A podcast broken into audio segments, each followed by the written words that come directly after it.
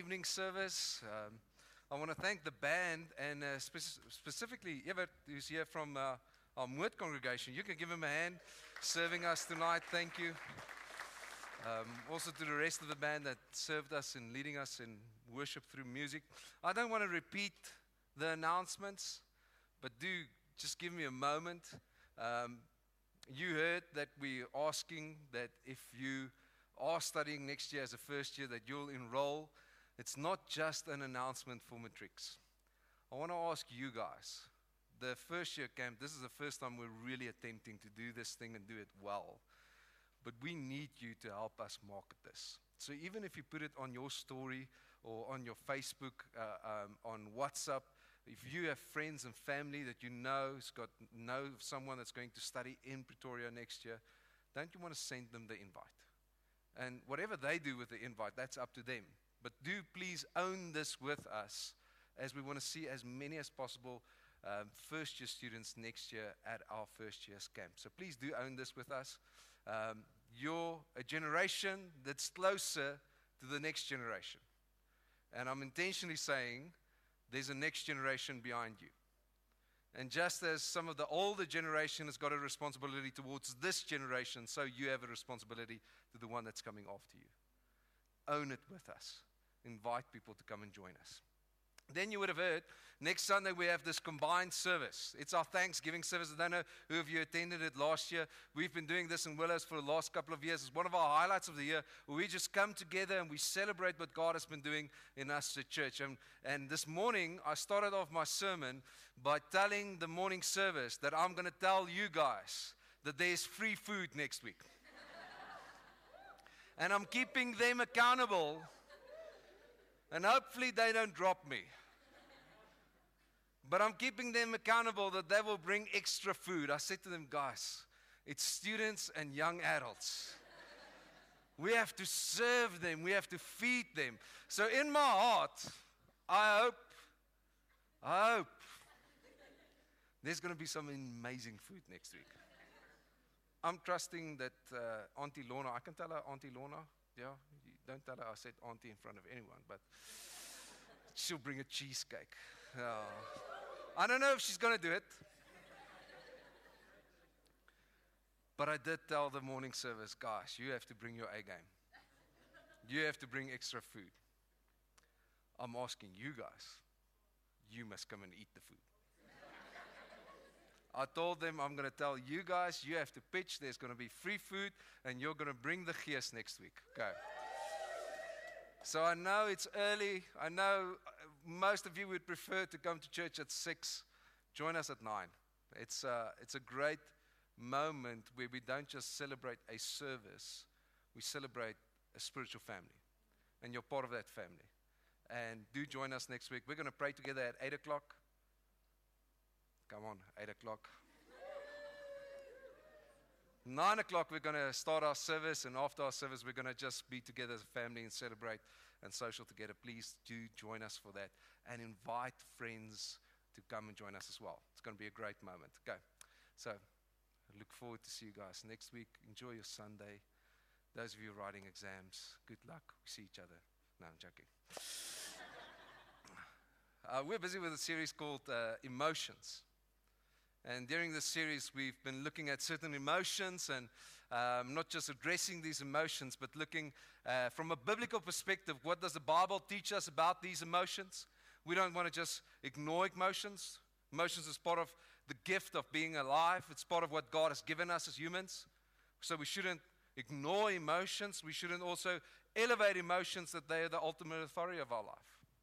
So, what do we do with this thing called emotions? For the last couple of weeks, we've looked at a biblical perspective of how we deal and act and think in regards to certain emotions. We started off by speaking about anger. Then we spoke about hurt. And last week we spoke about anxiety. And today we're going to speak about something that's a little bit light, lighter than those three heavy emotions. We're going to speak about joy. Joy. What is the secret to happiness. If you th- I think if you start a podcast with that name, The Secret to happiness, you would definitely have subscribers. definitely.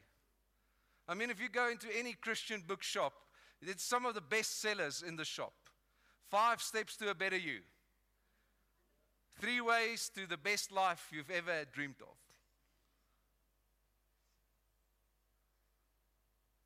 How to be really happy. And I joke a little bit about this being a very successful podcast or a best selling book, but the reality is the reason why people go for these kind of things is because all of us have a deep desire to be happy. All of us, if we're really honest, wants to feel happy. If I were to stand at that door this evening and greeted every one of you personally walking in and asked you the question, Do you want to be happy? I doubt that there was anyone that would have said no. Maybe there's one or two of you that's going through a bad pace and you're just like, no, leave me alone. but in general, I think all of us want to be happy. All of us desire a life that's filled with joy. In fact, I believe some people have such a deep need for joy that all of their behavior and everything that they do is intended to receive some form of happiness. Joy is a deep need inside of all of us. And we try to find joy in various ways. Each one of us do it in, in a different way, similar ways, but different ways. In general, people try to find joy in what we do. Most people go and study something that they think they will enjoy. Either you study it because you think you'll enjoy it, or you think you will make money and you'll enjoy money. But few people go and study something that they're going to absolutely hate and they think they're going to make the, it's going to make their life miserable. I don't want to use an example, I might offend some people. Uh, pharmacy. I studied pharmacy. No, there's not really pharmacists here. Ah, nobody goes, Oh, I want to be a pharmacist. That will be the absolute death of my life. You study something that you think will make you happy, or at least provide in such a way that you will be happy. We try to find joy in what we do. Not just in what we study, not just in the work that we do, but also in that what we do for recreational purposes sports, hobbies, even sometimes just scrolling on social media can be done for the sole purpose of finding some form of joy. We try to find joy in experiences and adventures. That's why we go on different trips and we go and explore different things and we go to events and we go to certain occasions because we want to find joy from experiences. Some people try to find joy in friendships. Through friendships, we want to want to feel not just love, but there needs to be a form of happiness. Some people try to find joy in the way that we look. I mean, let's be honest for a moment. You don't wake up in the morning, get dressed, and go to the mirror and go, ah!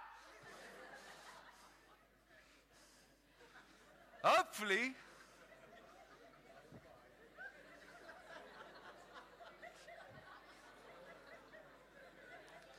I lost a couple of you there.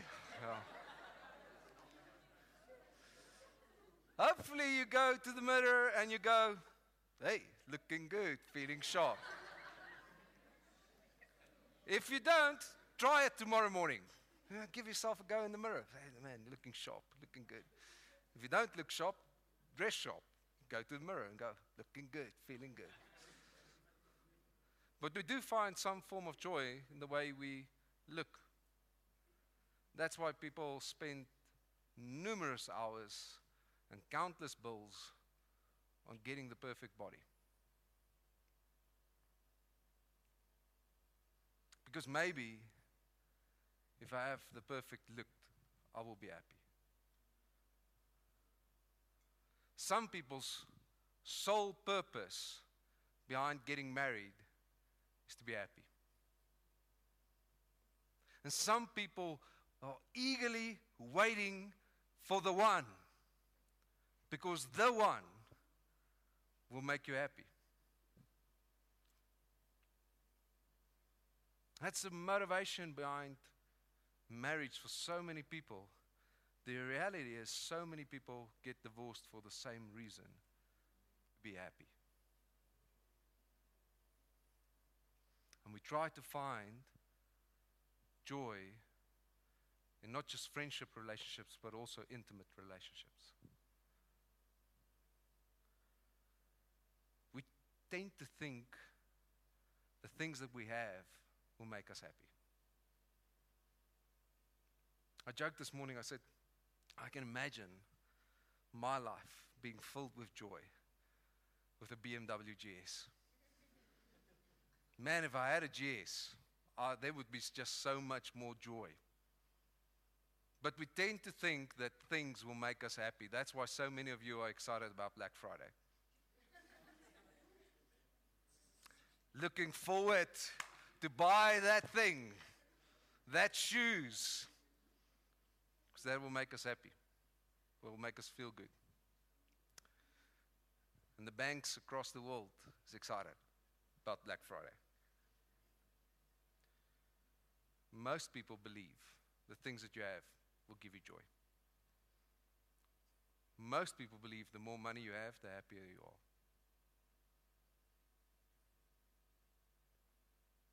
And most people think that the ultimate joy in this life is freedom.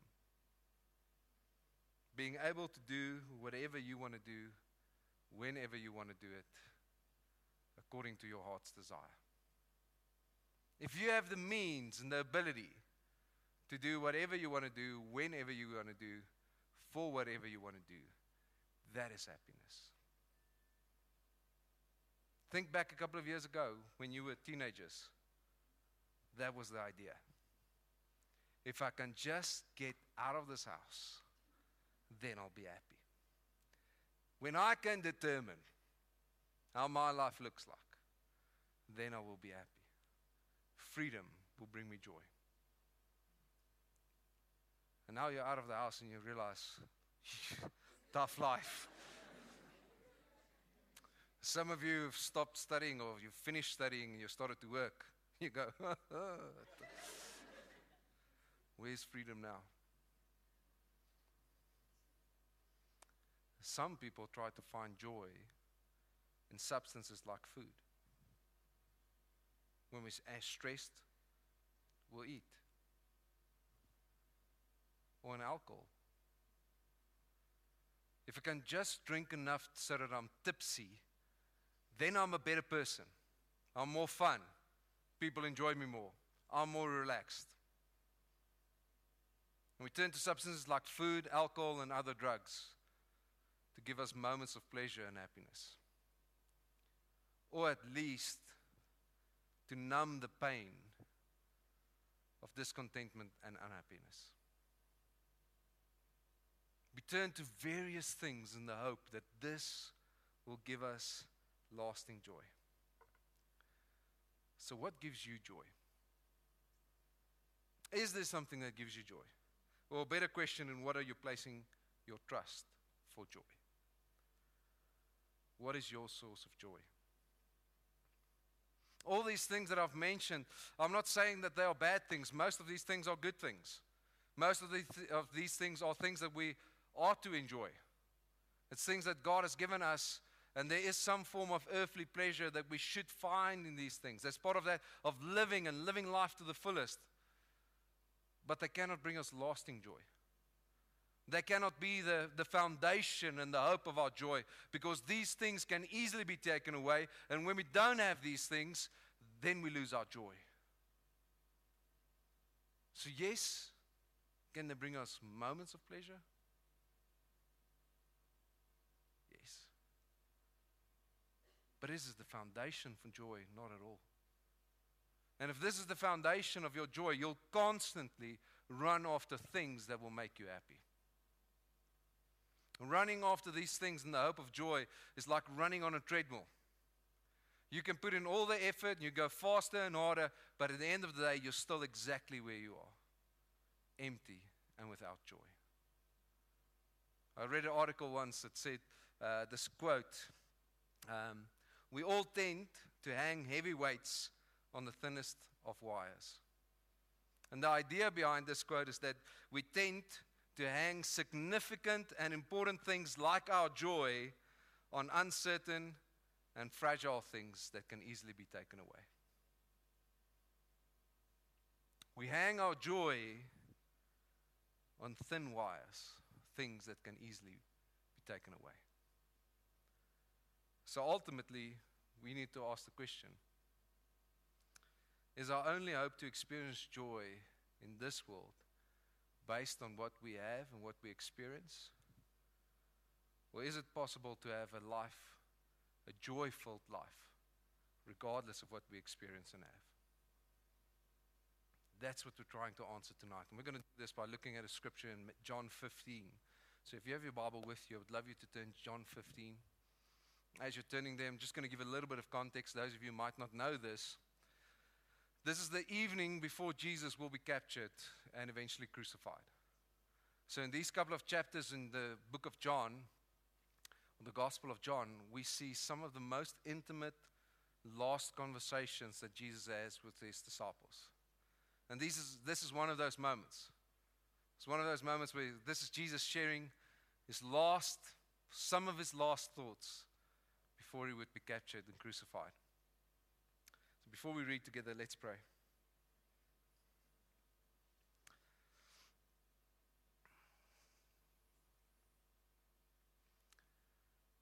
Father God, we thank you for your word. We thank you for the privilege of being able to read and study your word. And Lord, as we turn to your word tonight, we're not just turning towards it for answers into how we can find joy. We turn to it as the authority of our life. Lord, we pray that your word would come and shape us and mold us and um, mold our minds and our hearts in such a way that will bring you honor and glory, that it will change us, Lord. That we'll be the men and women that honors you and fulfill that which you've placed in our lives. Lord, we don't want to manipulate your word to suit our needs and our desires. And therefore, Lord, I pray that you would, by your Spirit, come and lead us in your truth. Lord, where conviction is needed, may you bring conviction to our hearts. But, Lord, also where lies need to be rebuked, I pray that you would come and reveal those lies and replace it with your truth. We thank you for the ability to, to read your word, Lord. And we pray now, as we submit ourselves unto your word, that your perfect will be done. In your name, Lord Jesus. Amen. So we're going to read together. It's John 15 from verse 5. I'm going to read out of the ESV translation, and you can follow with me.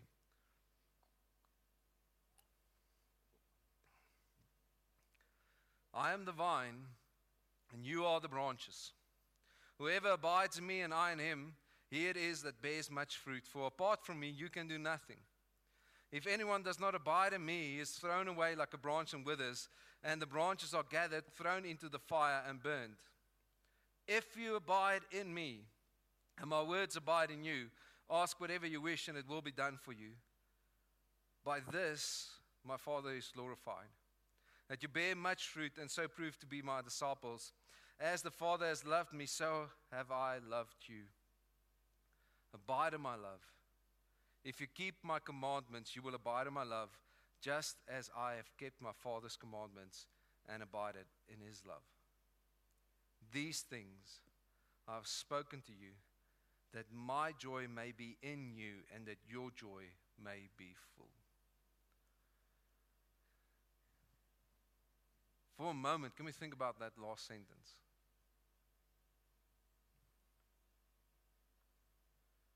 The disciples is about to face some of the most uncertain, fearful times of their lives. They're going to go through disappointment, anxiety, fear, shame. They're going to desert Jesus. They're going to question what is happening now. What have they given their lives towards? Jesus is going to die. They don't know it in this moment. Jesus knows it. Jesus knows that they are about to enter some of the toughest moments of their lives. And he goes, I've told you these things that my joy may be in you and that your joy may be full. We have the privilege of knowing what's going to happen, but they don't. Try to think would they remember these words when Jesus are being taken away? Would they remember these words when he's hanging on the cross? When he's being martyred in front of them? When they remember these words, when they feel shameful and question, could I have, could I have done more? Why did I abandon Jesus? Will they remember these words when the devil accuses them? But Jesus knows what's going to happen, and he says, I've told you these things that my joy may be in you. But Jesus is saying to them, In me, there's a joy. And I want to give it to you. I want my joy to be in you so that your joy will be full. There's a joy inside of Christ that he wants to give his disciples. And then he says that if you have this joy, my joy, your joy will be. Different translations say it will be complete. Once you have the joy of Christ in you, it is such an overwhelming joy that the other things that we're trying to find joy in will just be added to our joy. It will add pleasure and moments of happiness, but God's joy is sufficient and complete and enough. See, joy is not something that we have to work for or search for. It's not something that is hidden in this world amongst things and experiences. It's something that God wants to give us. It's something that God wants us to experience, but not just any joy, his joy. Now, it's important that when we speak about God's joy and that what He wants to give us, that we, we look at this not just out of one encounter in the Bible, but the whole narrative of the Bible, the whole story of the Bible. What's the joy of God? Because unfortunately, in, in modern society, we've grown to accustomed to a prosperity gospel. And when we read something like this, that God wants to give us joy, and so that our joy may be full, some of us hear that God's going to give us everything that we desire. That's not the joy that God is speaking about. The joy that God offers us is not the promise of the absence of difficulty. It's not the promise that there will not be struggle and pain in this world. It's not the promise that you're going to have an easy life. And it's not the promise and the guarantee that you will not go through disappointments. We live in a sinful, broken world. And we will go through stuff in this world. God's joy and His promise of joy is not necessarily an easy life. God's joy is something far greater than emotions and feelings of happiness. It's something that is lasting beyond the experiences.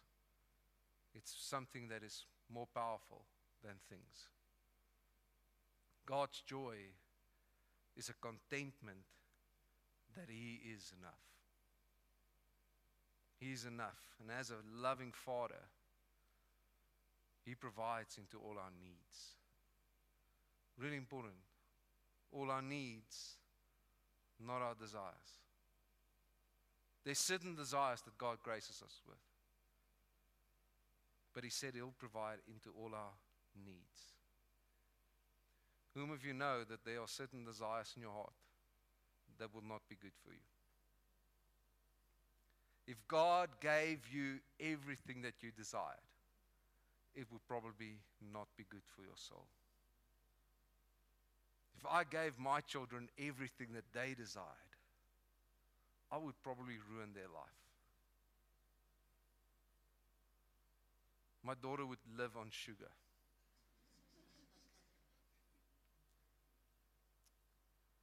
And although it's funny, it will probably destroy her life. And I know it's an oversimplified example. But there's a contentment that God says, I am enough. And I know exactly what you need when you need it, and I will provide according to my goodness and not according to your performance. That's joy. God is enough. The joy that God wants to give us is a peace. A peace that's far greater than any fear that we might experience. When we're faced with the reality of this world, there's a joy in knowing that we can experience His peace. And it might not make sense. How can we have peace in the midst of all these trials and tribulations and challenges and uncertain circumstances? But that's the joy of knowing that God gives us peace. The joy that God wants to give us is the comfort that He can be trusted. You can trust Him. There's a joy in the hope that nothing is impossible for God. And you can turn any moment and every occasion towards God and appeal to His incredible almighty power, knowing that nothing is impossible for Him. And there's a joy in knowing that we can experience the presence of God. We are never alone. It's something that the world cannot give us. It's something that no thing or no amount of money can give us. The assurance of His presence, the assurance that He can do the impossible, the assurance that He can give us peace, and the assurance that He will provide, and He is good and He's trustworthy. But unfortunately, not everyone experiences this joy. Not everyone experiences the joy that Christ wants to give us. There's a prerequisite that Jesus mentions here. I've told you these things so that. There's certain things that Jesus said so that we may experience his joy. And what are these things that Jesus said? What's the prerequisites to experience his joy? Well, if you go through the scripture, there's a certain word that just repeats itself over and over and over and over. You don't have to be a linguist or a theologian to know what Jesus is saying here. What's that word? Just give it a guess. Abide. Well done. Second row, free coffees for all of you. Okay.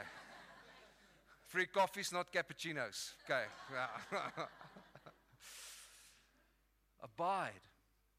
Abide, abide, abide, abide. The word abide is a verb. It requires action, it requires intentionality. It's not just something that happens. There's something that we need to do in order to experience the joy of God. And Jesus says we need to abide. This word abide means to remain or to stay in a certain position or state or activity. What does Jesus say? What do we have to abide in? There's a couple of things that he mentions. He starts off with saying, Abide in me. Remain in me. Stay in me. I think about this picture that it gives them, this example. I am the vine, you are the branches. Now, do you know what's a succulent? Vetplantjie? Jesus is not going saying, You are the succulents of the world.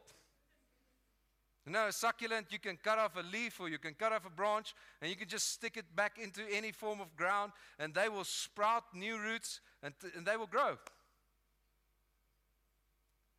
But a vine,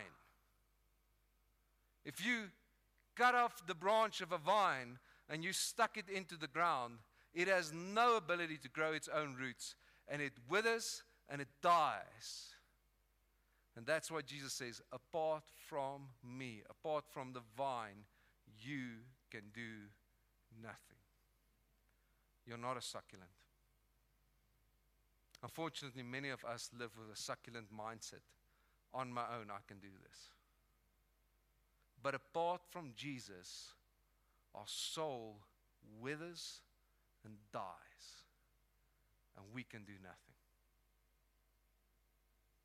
There's nothing that you can do to restore your soul. There's nothing that you can do to bring life to your soul, bring life to your heart, to life to your emotions, life to your thoughts.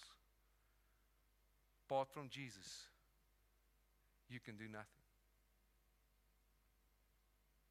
This idea of Jesus being the vine speaks into Him being the life source. We draw strength from Him, we draw life from Him, we receive provision from Him. To abide in Jesus means to remain in relationship with Him, to remain in this condition of relationship with Him, not just religious moments with Him, not just a Sunday evening or once a week in a connect group, but a daily lifestyle of relationship with God. Remain in me.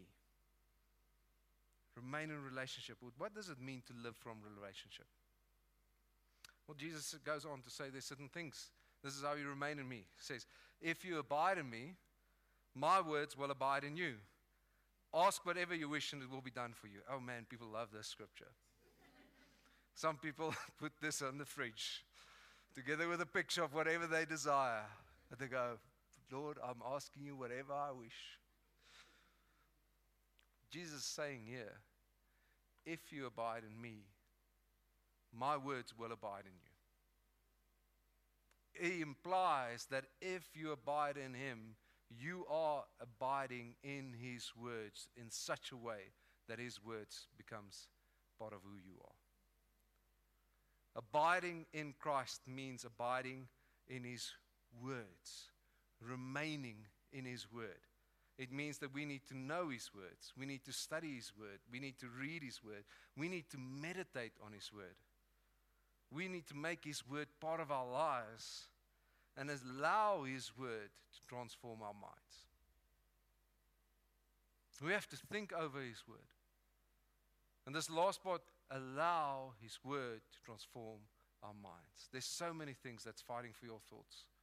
There's so many things that's shaping your thoughts. There's so many things that are changing, transforming your mind. May the Word of God be one of them. Meditate on it.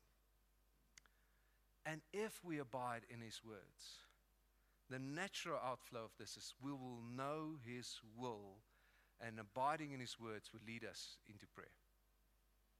It's a natural outflow. If you're abiding in the Word of God, it will lead you towards prayer. Now, every relationship requires communication. Any healthy relationship, the lifeline of a relationship, is healthy communication. Prayer is our communication to God, it's our communication with God. It's a moment where God speaks to us. Have you ever thought about the privilege of thinking that the Almighty Creator of heaven and earth takes time out of His schedule to speak to you? That He would metaphorically stoop down and say, What's on your heart, Elgard? Yes, I know, I know. The problems of the world's on my table, but what's on your heart?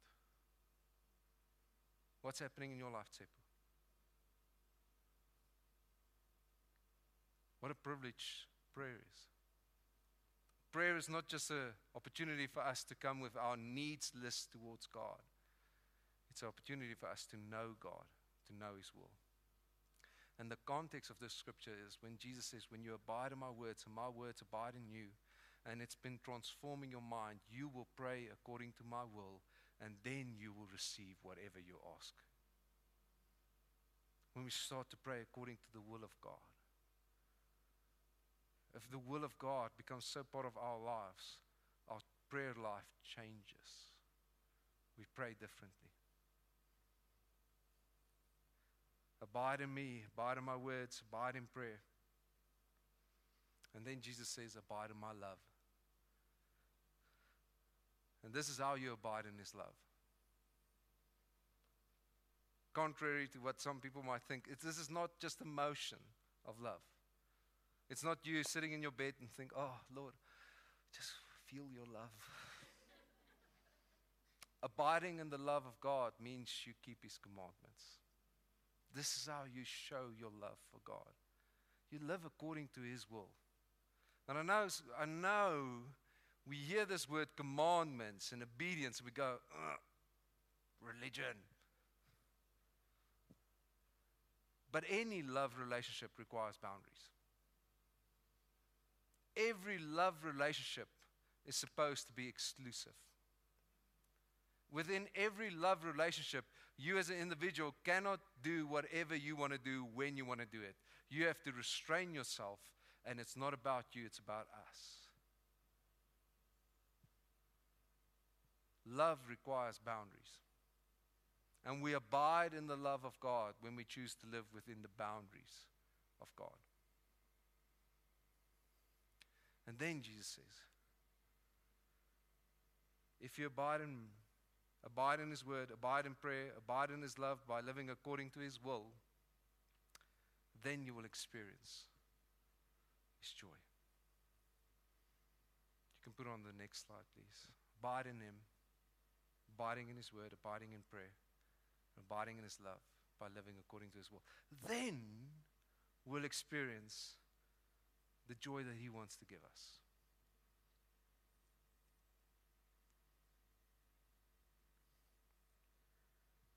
But what if we don't just look at this scripture to find out how we can experience joy?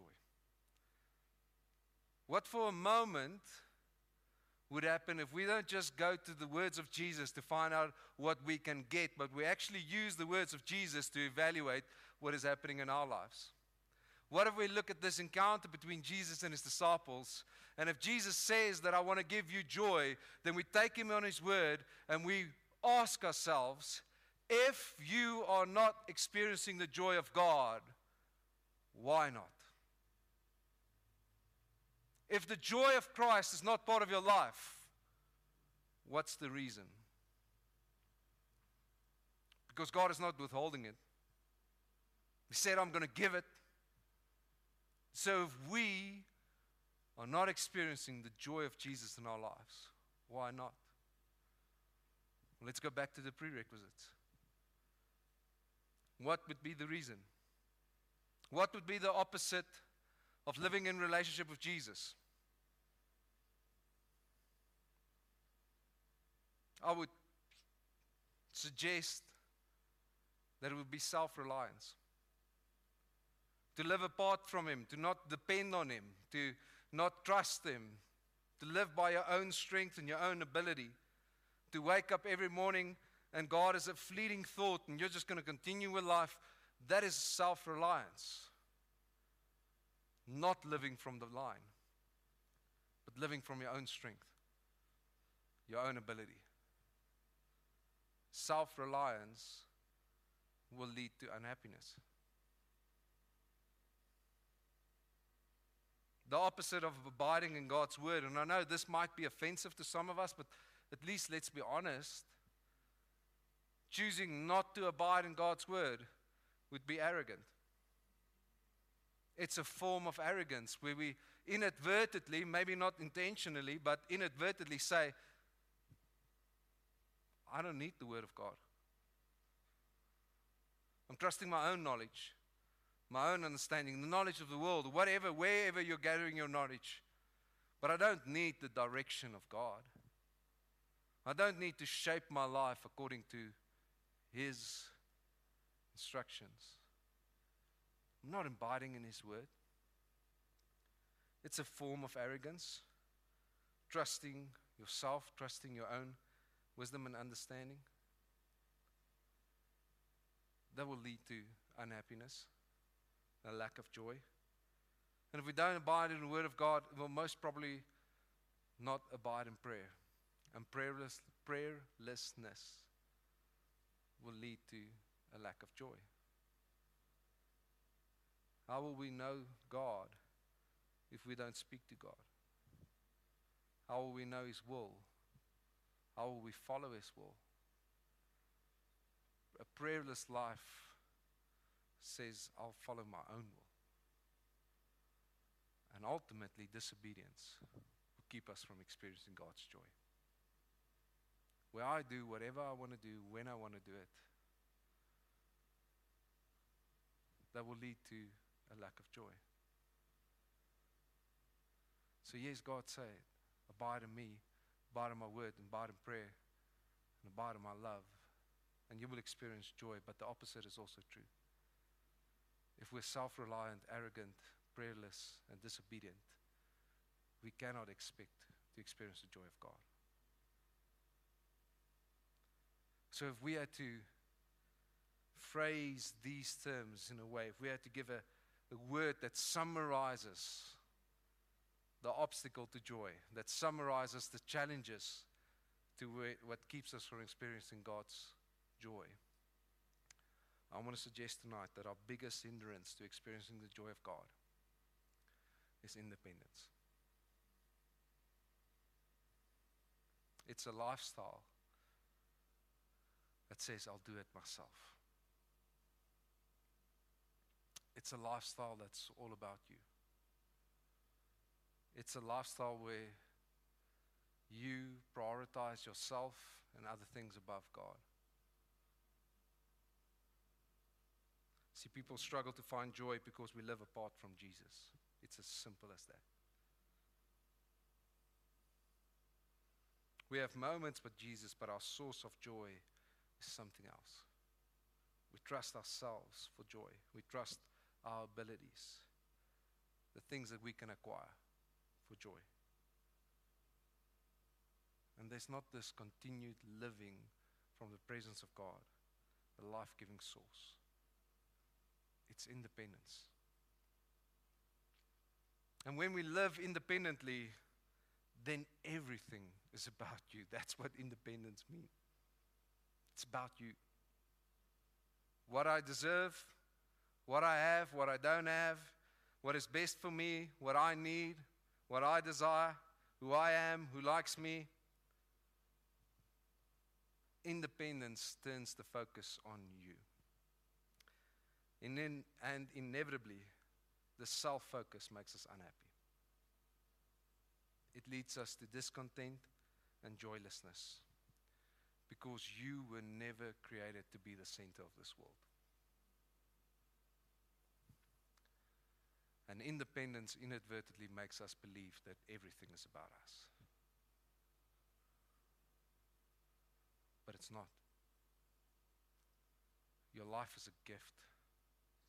And your life is part of something far greater than yourself. And the pressure of living as if everything resolves around you will make you unhappy. You were not created to carry the pressure of the center of the world on yourself. Self focus will lead to unhappiness because we weren't designed for this. So, before we can experience God's joy, we need God to deal with our independence. Otherwise, we're just running into performance, we're just running into religion. We'll do more for more. But before we experience the grace and the joy of God, we need God to deal with the independence in our heart, that independent spirit. And Jesus dealt with independence, with the independence of mankind by becoming completely dependent on God. That what we couldn't do, he became. Where, where mankind chose to live independently, Jesus gave up all his rights, all his privileges, and he became completely dependent on the Father. And he lived for him in such a way that he had to trust God to raise him from the dead, completely dependent on God. And he lived in a way that we can never live. And he defeated independence because we cannot. And when we want to experience the joy of God, we need to turn to God and we need to repent of our independence. That's where it starts. We need to repent and say, God, I repent of my independent spirit. I repent that I want to live for myself. I repent that everything is about me.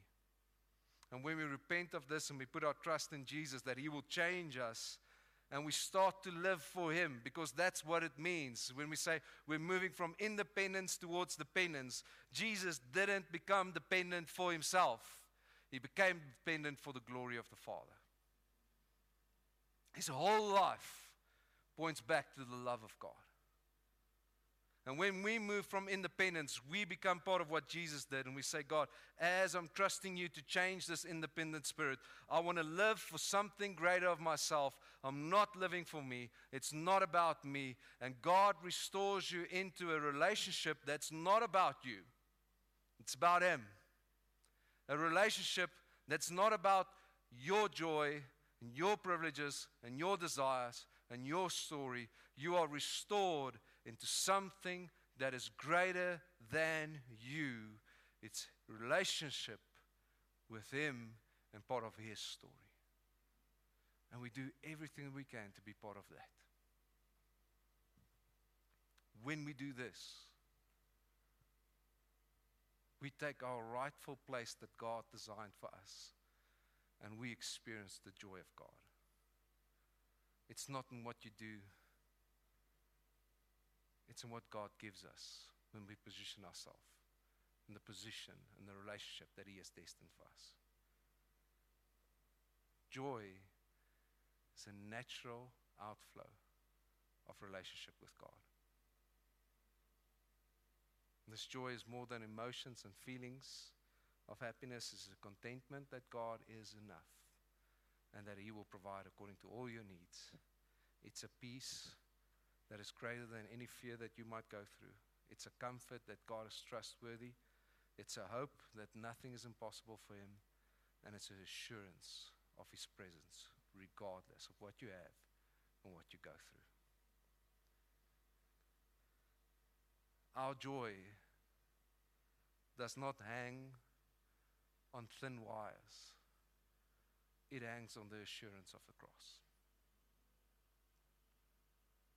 That's the foundation of our joy. And it's there for every one of us to experience. If we choose to repent of our independence, turn to God, and He'll give us his, our joy. Let's close our eyes.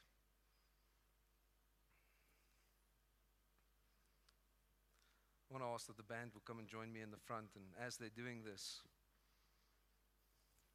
I want you to take a moment just reflect over your life. And I want you to ask the question not what can I do to receive the joy of God, but rather what am I doing that is keeping me from the joy of God?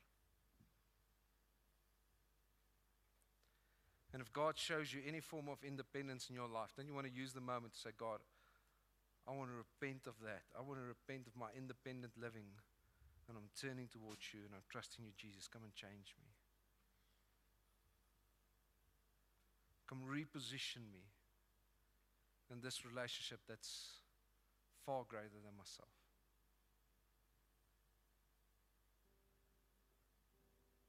Lord, as I'm turning from my independence, I pray that you will help me to live beyond myself, to live in a way that honors you.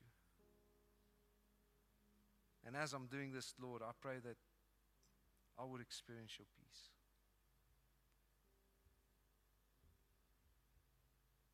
So just where you are, would you ask that question? And would you pray that prayer in your own words? What keeps me from experiencing God's joy?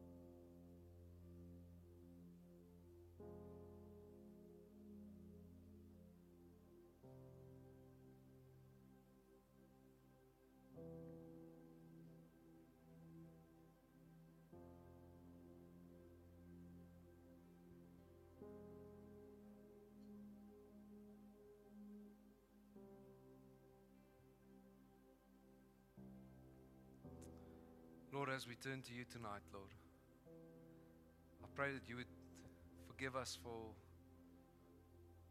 those moments where we live independently from you. Lord, I pray you would forgive us for the areas of our lives that's independent of you. Areas that we're not trusting you. Areas where we're living by our own strength and our own ability and our own understanding. Would you forgive us? Because, Lord, in acknowledging our independence, we also see what you've done, Lord Jesus. You were willing to become dependent far beyond the way the world can ever live.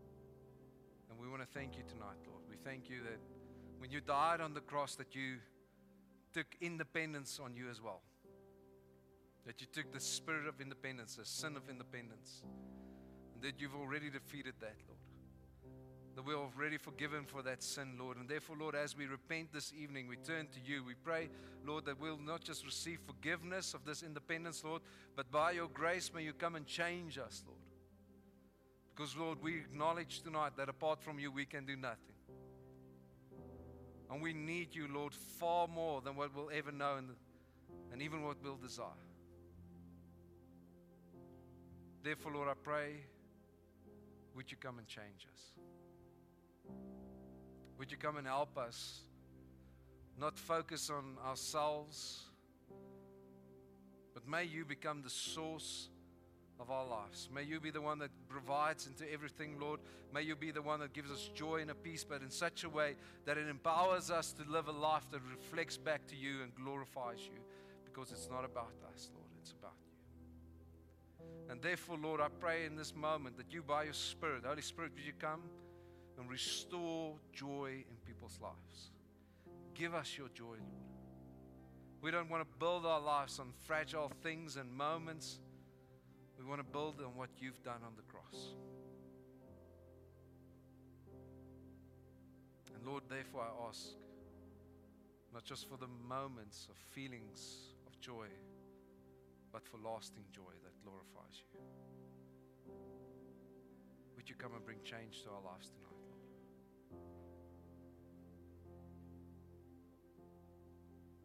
Lord, as we turn and repent and trust you to bring change we acknowledge that it's for your glory.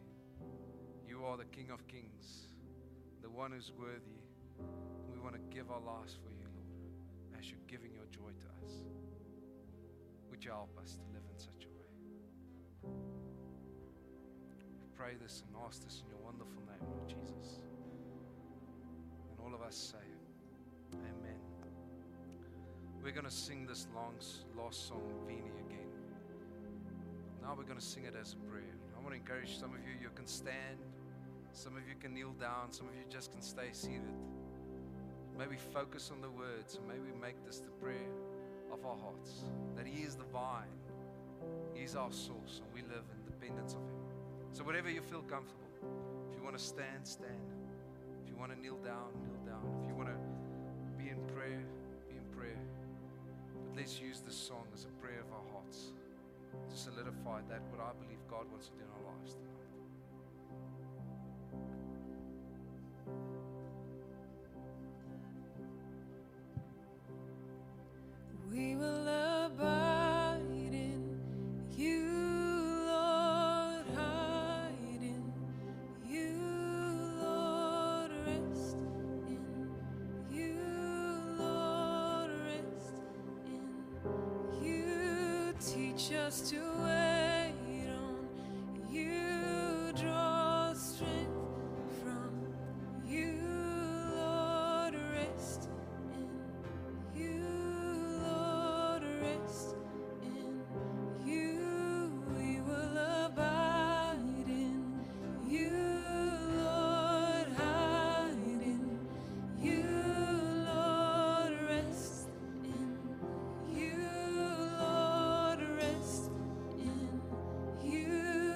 Us to.